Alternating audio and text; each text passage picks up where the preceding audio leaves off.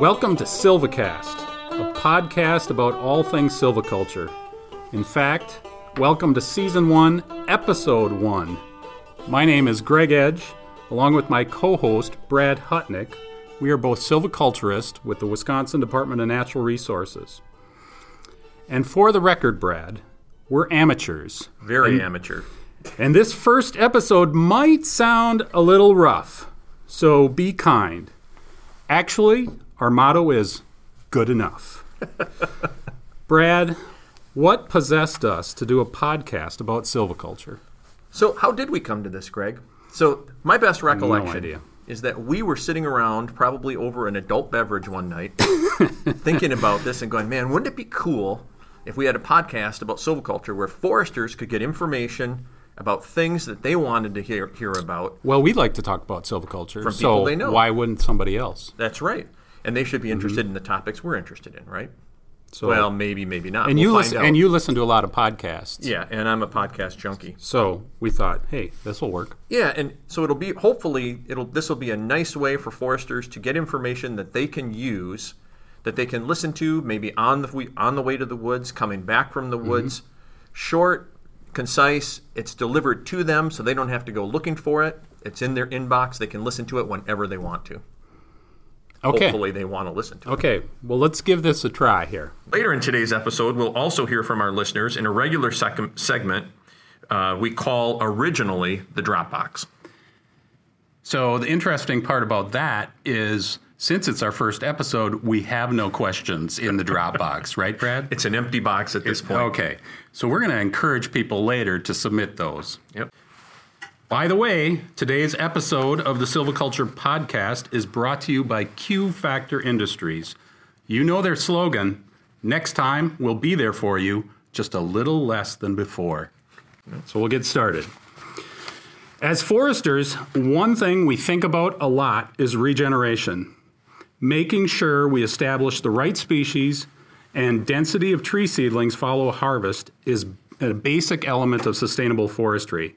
So today on Silvacast, we're talking about a new system to measure Wisconsin's natural regeneration success or failure, and that is the Forest Regeneration Metric, or what we call FRM.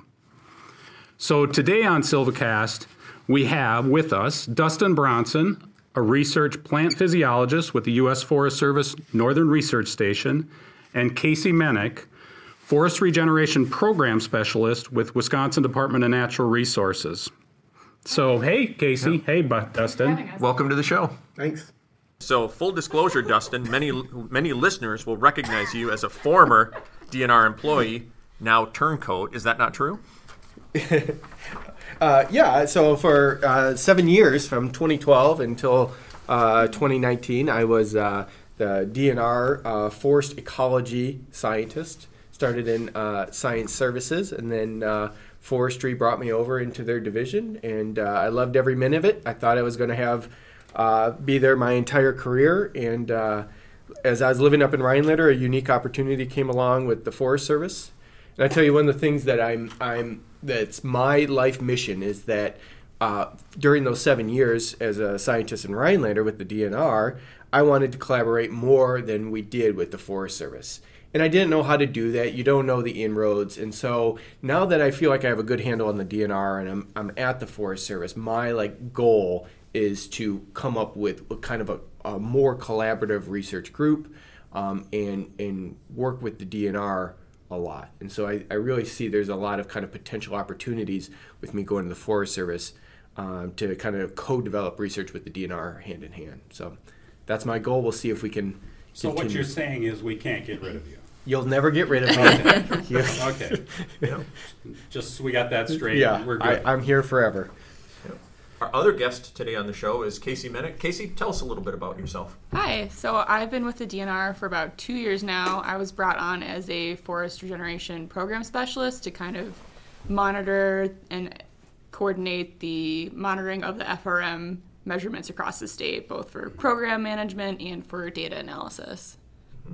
That's a, maybe the first question. Some of us may not know what FRM is. What is FRM? So FRM is the forest regeneration metric. Um, we are using it for our larger statewide monitoring. It's a 300th acre plot uh, where we're tallying all seedling and sapling size trees by height class.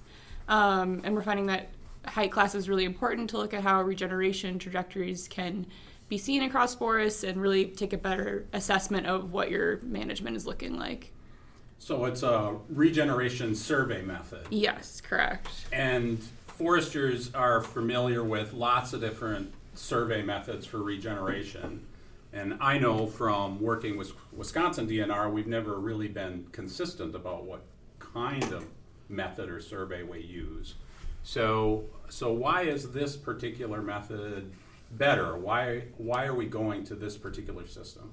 Yeah, I think having a standardized metric is really the most important thing here. Um, like you said, people are doing a lot of things in different ways, but it makes it really difficult to try to do any kind of comparisons evenly across the counties, across the statewide, across forest groups. So really having one metric to kind of rule them all is is really important to take a look at these better statewide analyses when I was in as a DNR forest scientist, you know, f- folks were coming to me uh, from leadership and kind of high up and asking a lot of questions about state forestry as a whole. And of course, this was pre-tablet days, and so it was really hard because foresters do a variety of different monitoring. They might just do the quick windshield check. They're going out to stands that they set up a number of years ago, and they just want to make sure that they're on the right trajectory. They might actually collect data and they write it down, and it's sitting in a drawer somewhere, or at, at, best, it's sitting on their computer in an Excel file. And so it was really hard um, uh, up until the FRM for us to be able to say something um, across multiple different kind of ranger stations multiple different counties. Um, and so we needed a system that really collected data all in the same way, under the same protocol, and it would be centrally located so that when leadership or, or whoever has a question, that we could go to this kind of central repository for data and, and, and look and, and hopefully try to come up with some, um, some answers to those questions. So, not only were you trying to provide a tool for foresters looking at their stands, but you were trying to bring that data all together on a much larger scale so you can start to answer other questions. Exactly, yeah. One plot to rule them all. One right? picture, well, Yeah. So, are, are other states doing something similar to this? Well, I don't know about other states. Um, I know that um, it, just maybe to talk about the, the history of this this thing. Um, back uh, a number of years ago, uh, there was a silviculture guidance team uh, or a post hoc team formed from silviculture guidance team uh, looking at forest regeneration, and they wanted to look at the goals of this ad hoc team that I was a part of. Uh, wanted to look at standards for regeneration. So, what are minimum standards?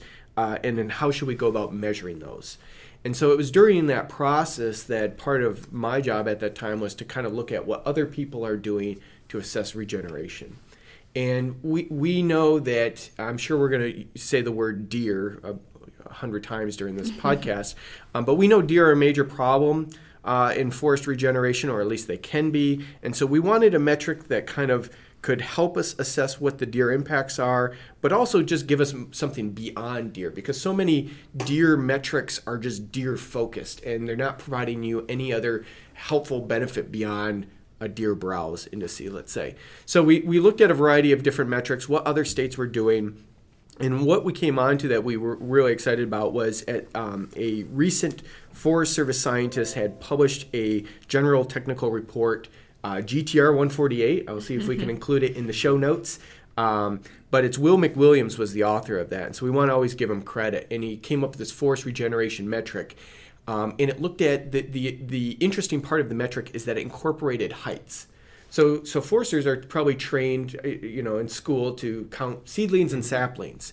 But as soon as something, you know, a seedling progresses into the sapling class, it's no longer typically browsable. It, its its terminal leader is typically beyond six feet. It's deer are not having a major impact on saplings.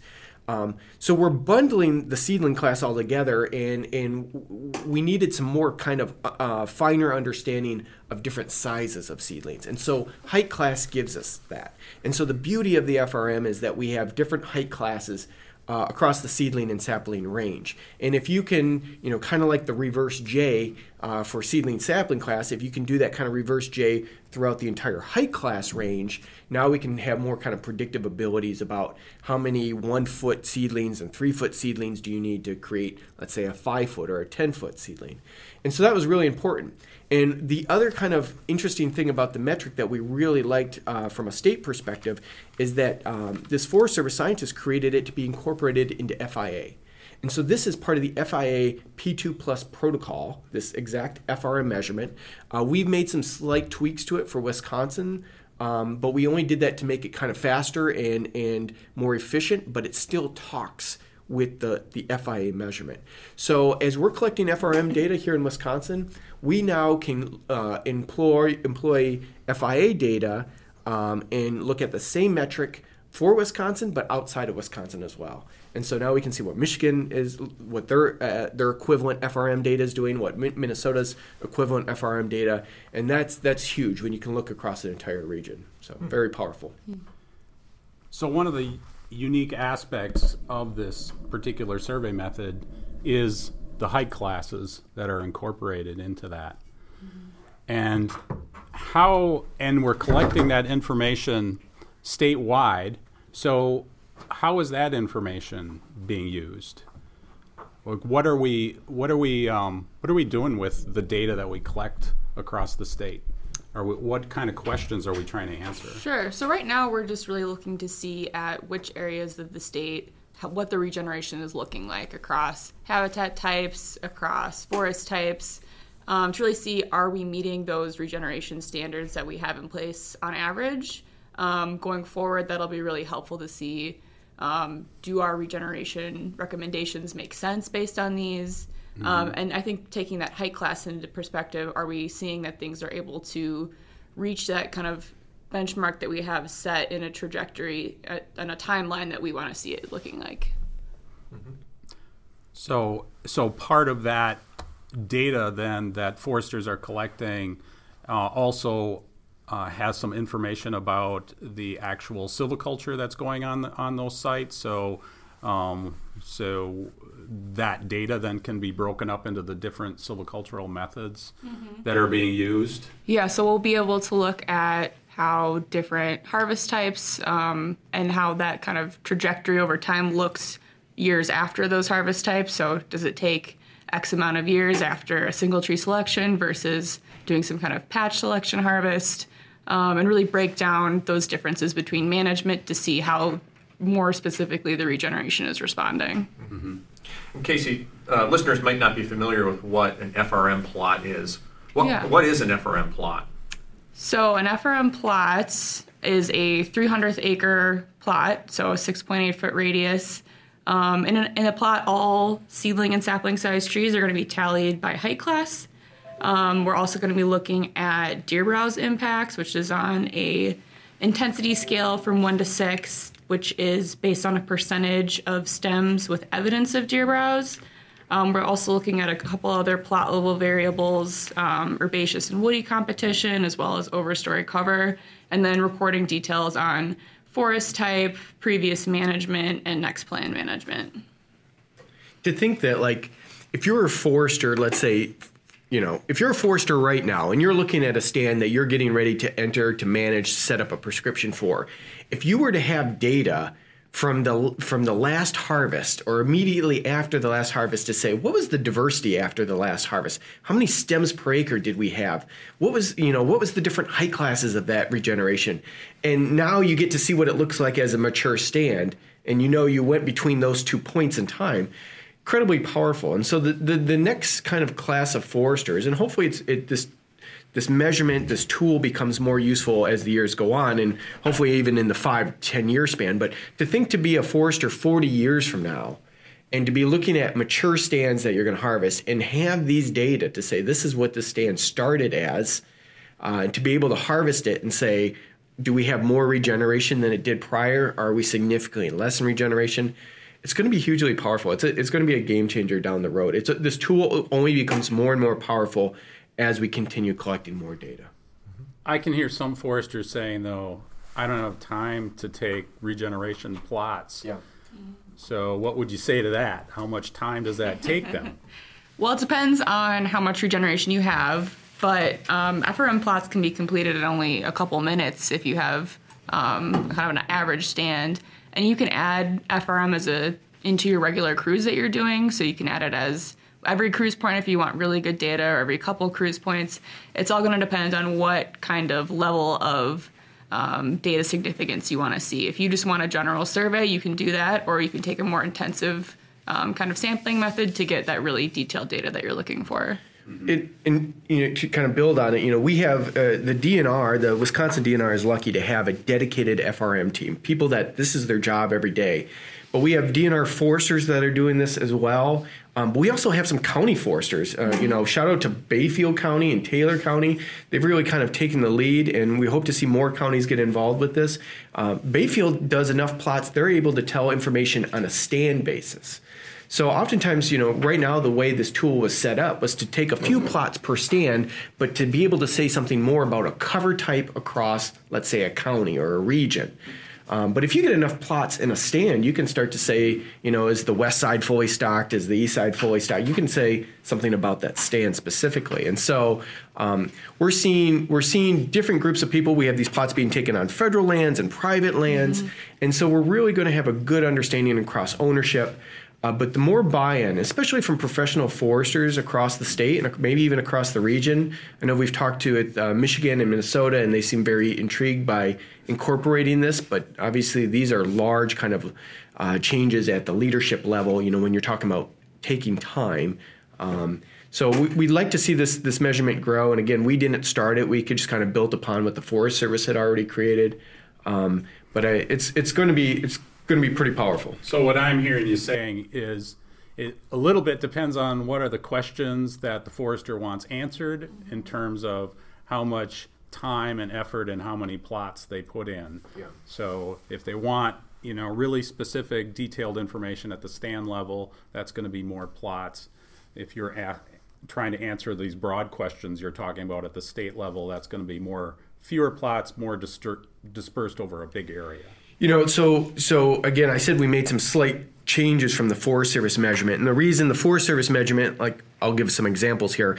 If you if you look through the GTR, they don't talk about doing uh, like an understory competition measurement or nor an overstory shading measurement. But they have because those data are being collected in the context of FIA, they have those data to kind of talk with it. But since we don't have our FRM plots right next to an FIA plot, we needed to collect some other data to put to make sense of that. Like, are you are you in the matrix of the, or are you inside a gap? And that's why we added some of these measurements.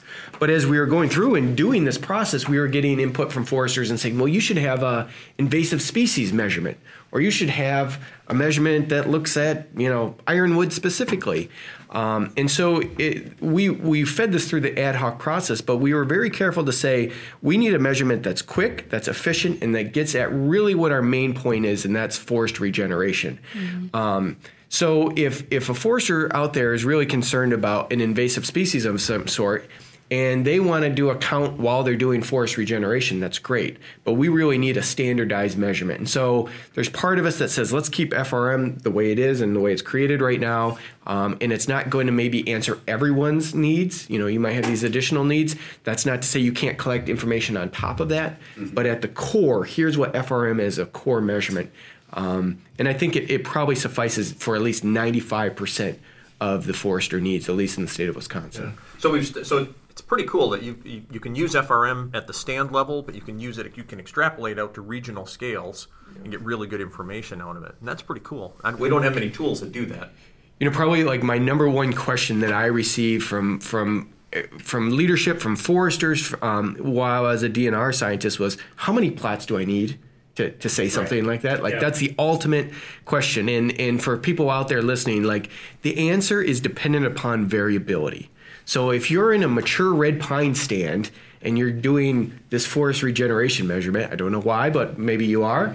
um, you can imagine I, I, bring that up because there's probably not a lot of variability in a mature red pine stand. Um, and so you probably don't need a lot of plots because from one plot to this other plot, there's not a lot of variability. You go to I don't know, you know, some kind of recent patch cut northern hardwoods in which you're inside of gaps and outside of gaps, and there's just a lot of variability. You need more. You need more plots. Um, I, I, have a tool. I have a, uh, an Excel sheet that I use a lot. That really, and I, I we can provide it here uh, for your audience as well. But it, it really helps me think about.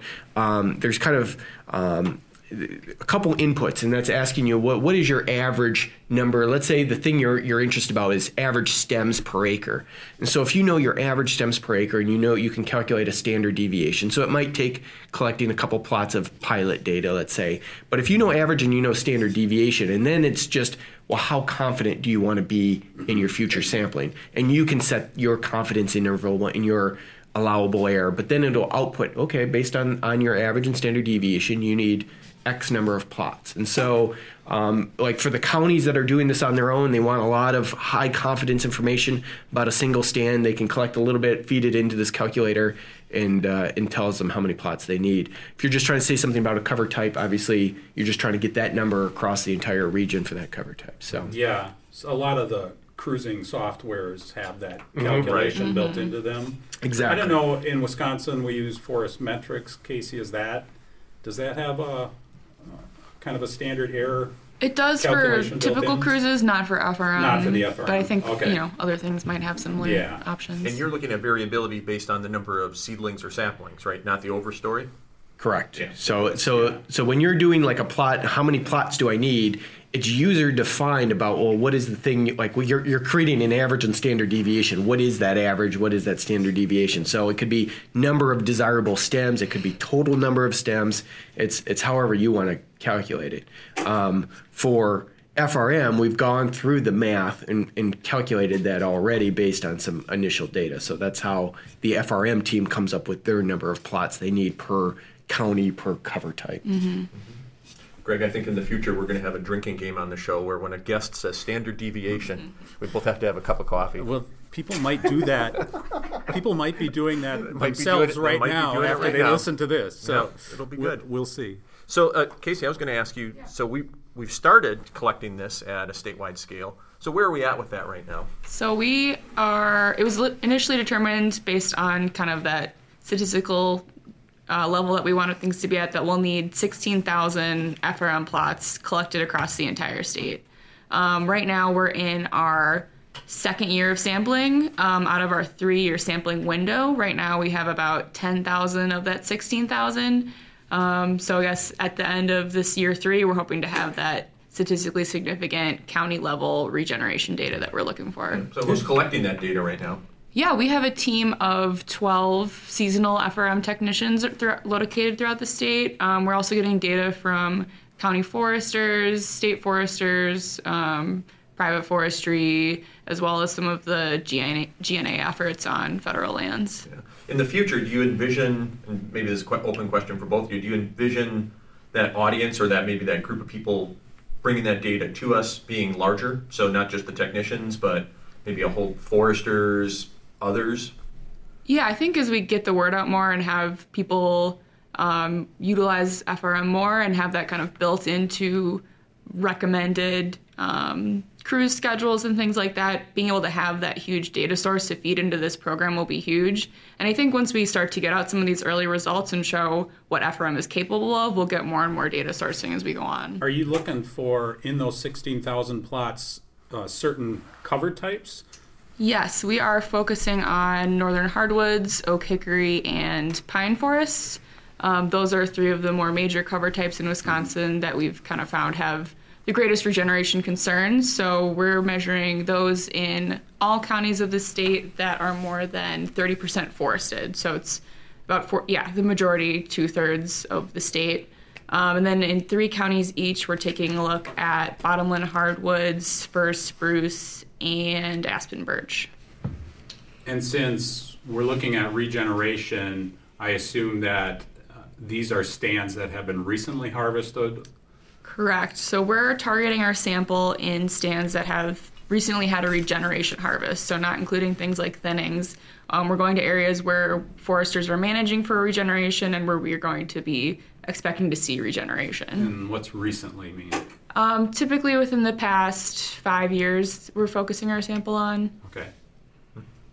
And then is the intent to go back and remeasure some of those? Yes, so at the end of our three year sampling cycle, we'll begin another window and resample our previous sites in addition to adding new locations as well. If you had a crystal ball and you could look ahead into the future, and we've been doing this for 20 years, what do you think is going to be the biggest benefit we get out of FRM? It's a big question. well, I think so. Two two things. Let's see if I can hold on to both of them in my mind here.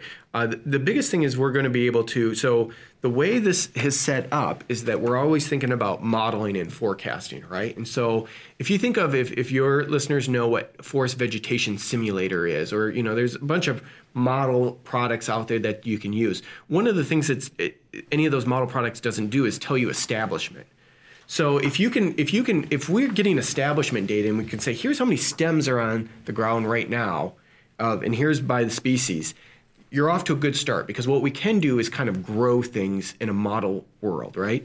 But one of those kind of kind of faults of you know some of the the growing, it's, it's just a volume growth model, is that deer isn't well captured in that, and we know it's a major problem. And so um, to understand kind of what the drop off is, you know, kind of populate that reverse J, so to speak, so you can say, you know, from one foot to three foot to five foot to 10 foot, here's the kind of exponential decay that we're seeing for this cover type for this region.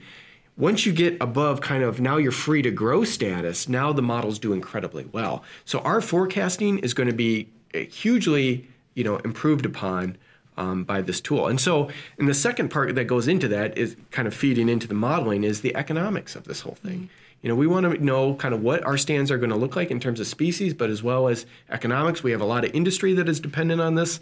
Um, and so to be able to say, this is where we're going, and, and if we want to change that trajectory, we still have the opportunity now, right? These stands are five, ten years old.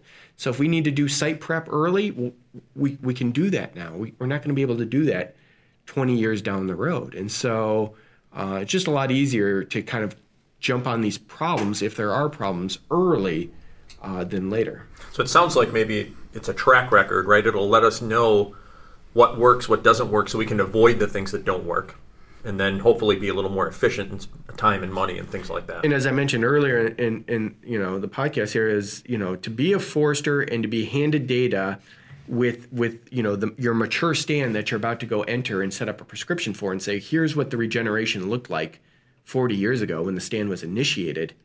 That's huge. You know you get to see now what what you're dealt with, and after you harvest that, what is how does my seedling density and species richness compared to what it was when the last forester, you know, harvested this thing. Like, I think I think it's really going to help us understand, especially when you throw climate into this whole thing, and how does warmer, drier conditions. It's not this. The title of this podcast shouldn't be that it's all deer. That there is just a lot of things going on out there, and it's complex. And so right now, at the very least, we're just trying to understand what's working, what's not. Are things changing? You know, in the course of that stand rotation period. What what always kind of amazes me that regeneration is such a basic element of forestry, but we've never really systematically monitored yeah. regeneration. Mm-hmm. Individual foresters have done great jobs. You know, in their area, they do regeneration checks. They've got a good handle on things, but nobody shares the information. Nobody looks across lines. And uh, there's large areas where we never monitored it. We just assumed that it would work. And so when you put this into a to have a consistent system, um, I think is just an amazing step forward. You know, I oftentimes I think we often like we're, we're, we hammer on ourselves and say, why didn't we do this 20, 30 years ago, 40 years ago? But you figure like, okay, we had the cutover, right? 1920s, 1930s. I mean, up until that point. And so by the time we had our real first mature stands that were entering, it was darn near the 70s, right? And for a lot of stands. And so at that point, it was all about timber improvement. How do we go into these stock stands and improve the timber value? And so a lot of the research during that period, 70s and 80s, was, you know, what thinning method to what basal area threshold should we be thinning to?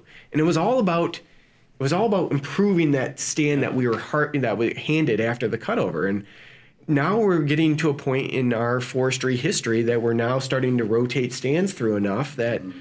we're thinking, wow, we need to be thinking more of just improvement. We got to be thinking about regi- And, you know, it just it puts into context of maybe why that hasn't been the focus up till now. Mm-hmm.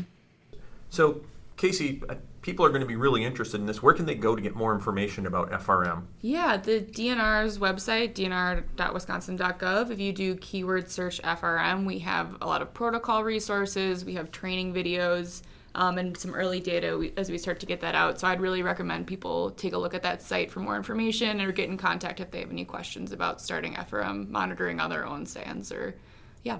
Okay, and hopefully we can try and put maybe some of that information in the show notes as well, so yeah, people can yeah. take a Put look some at links that. down below. We got show notes. We got show notes. That's cool. We're Casey, professional, Greg. We can do this. We have show notes. no, we're not professionals. Casey, Dustin, thank you for coming to our inaugural podcast. Thanks for having us. Yeah, thank you. Thank you guys. This was fun. Good discussion. Yeah. That was Dustin Bronson, a research plant physiologist with the U.S. Forest Service, Northern Research Station, and Casey Menick, Forest Regeneration Program Specialist with Wisconsin DNR, Division of Forestry. Well, that wraps up our first episode of Silvacast. We hope you enjoyed the experience, good, bad, or otherwise. Have any ideas for future topics? Have any burning questions you'd like us to take a stab at? Drop us a line at fedi at uwsp.edu. We'll try to answer your question on our next podcast. Podcasts don't happen on their own, so thanks to Haley Frater and Dan Martinson from UW Stevens Point's Forestry Education and Development Initiative. The entire archive of Silvacast can be found on. Hey, wait, Brad. This is the first episode. Oh, yeah. By the way, today's episode of Silvacast is brought to you by Q Factor Industries, whose slogan is Next time, we'll be there for you. Just a little less than before.